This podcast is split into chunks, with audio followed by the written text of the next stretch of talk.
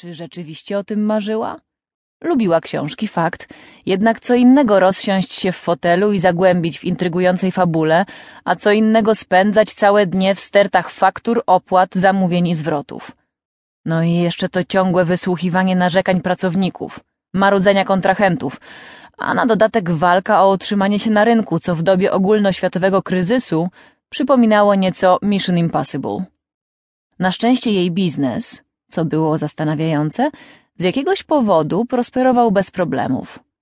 Jednak w roli bizneswoman nie czuła się zbyt komfortowo, więc właściwie po co jej to było?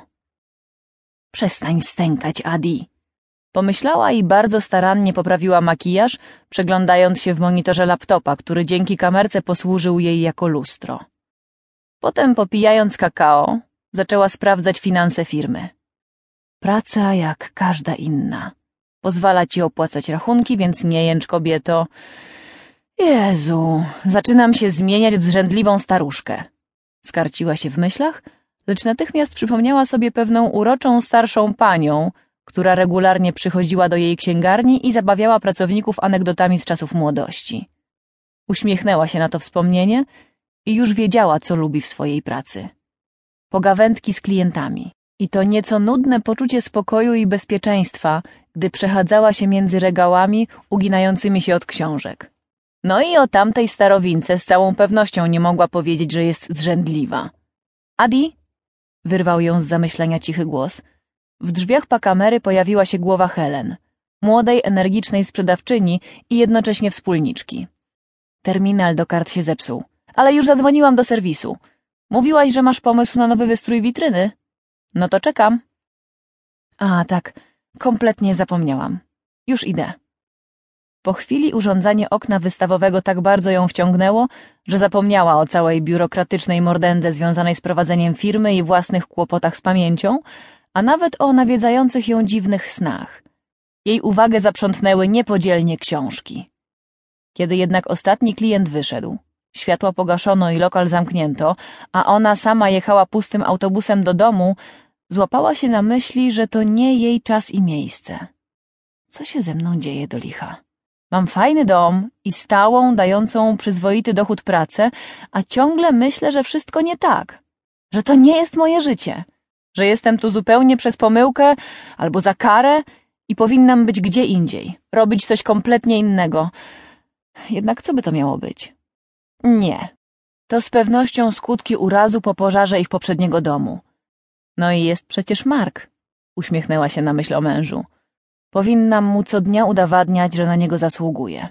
A zamiast tego co? Zanudzam go opowiadaniem swoich snów, narzekaniem, jak to mi źle. Trzeba przyznać, że ma do mnie anielską cierpliwość. Rodzina. Najwyższy czas ją powiększyć. Aż dziw bierze, że jeszcze nie dorobiliśmy się statka małych rozbrykanych troli, albo chociażby jednego. Coś za oknem autobusu przykuło jej wzrok. Jakaś kamieniczka na skraju miejskiego parku. Czemu wydawała jej się znajoma? Te kolorowe szybki. Pod krzywym kogutem. Zaraz, zaraz, skąd ja znam tę nazwę? Jej mózg intensywnie starał się rozwikłać zagadkę tego nagłego déjà vu. Przystanek końcowy, usłyszała wołanie kierowcy. Rozejrzała się półprzytomnie, niczym ktoś dopiero co wyrwany z głębokiego snu. Przystanek końcowy, proszę pani. A, tak, tak, jasne. Już uciekam. Uśmiechem przeprosiła za swoją gapowatość. Czas zacząć żyć tu i teraz, pomyślała, a nie fantazyjnymi snami. Twoja rzeczywistość czeka na ciebie w domu i jest to cudowna rzeczywistość, więc przestań bujać w obłokach, kobieto.